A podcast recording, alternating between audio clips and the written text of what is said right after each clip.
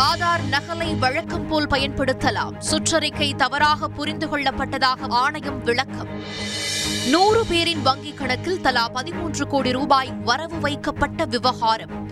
சர்வரில் புதிய சாப்ட்வேரை நிறுவியதே குழப்பத்திற்கு காரணம் என ஹெச்டிஎஃப்சி வங்கி விளக்கம்.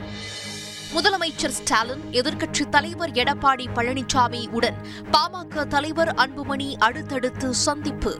கட்சித் தலைவராக பொறுப்பேற்ற நிலையில் இன்று நேரில் சென்று வாழ்த்து பெற்றார்.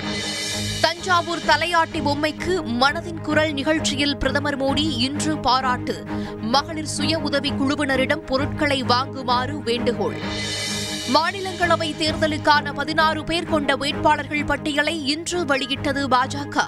மத்திய அமைச்சர்கள் நிர்மலா சீதாராமன் கர்நாடகாவில் இருந்தும் பியூஷ் கோயல் மகாராஷ்டிராவில் இருந்தும் போட்டி.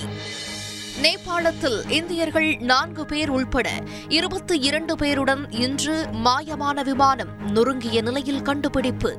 பனிப்பொழிவு காரணமாக மீட்புப் பணிகள் நாளைக்கு ஒத்திவைக்கப்பட்டதாக தகவல். கேரளா மற்றும் அதன் சுற்றுவட்டார பகுதிகளில் தென்மேற்கு பருவமழை இன்று தொடக்கம். தமிழகத்தின் மேற்கு தொடர்ச்சி மலைப்பகுதிகளில் வெளுத்து வாங்கிய கனமழை.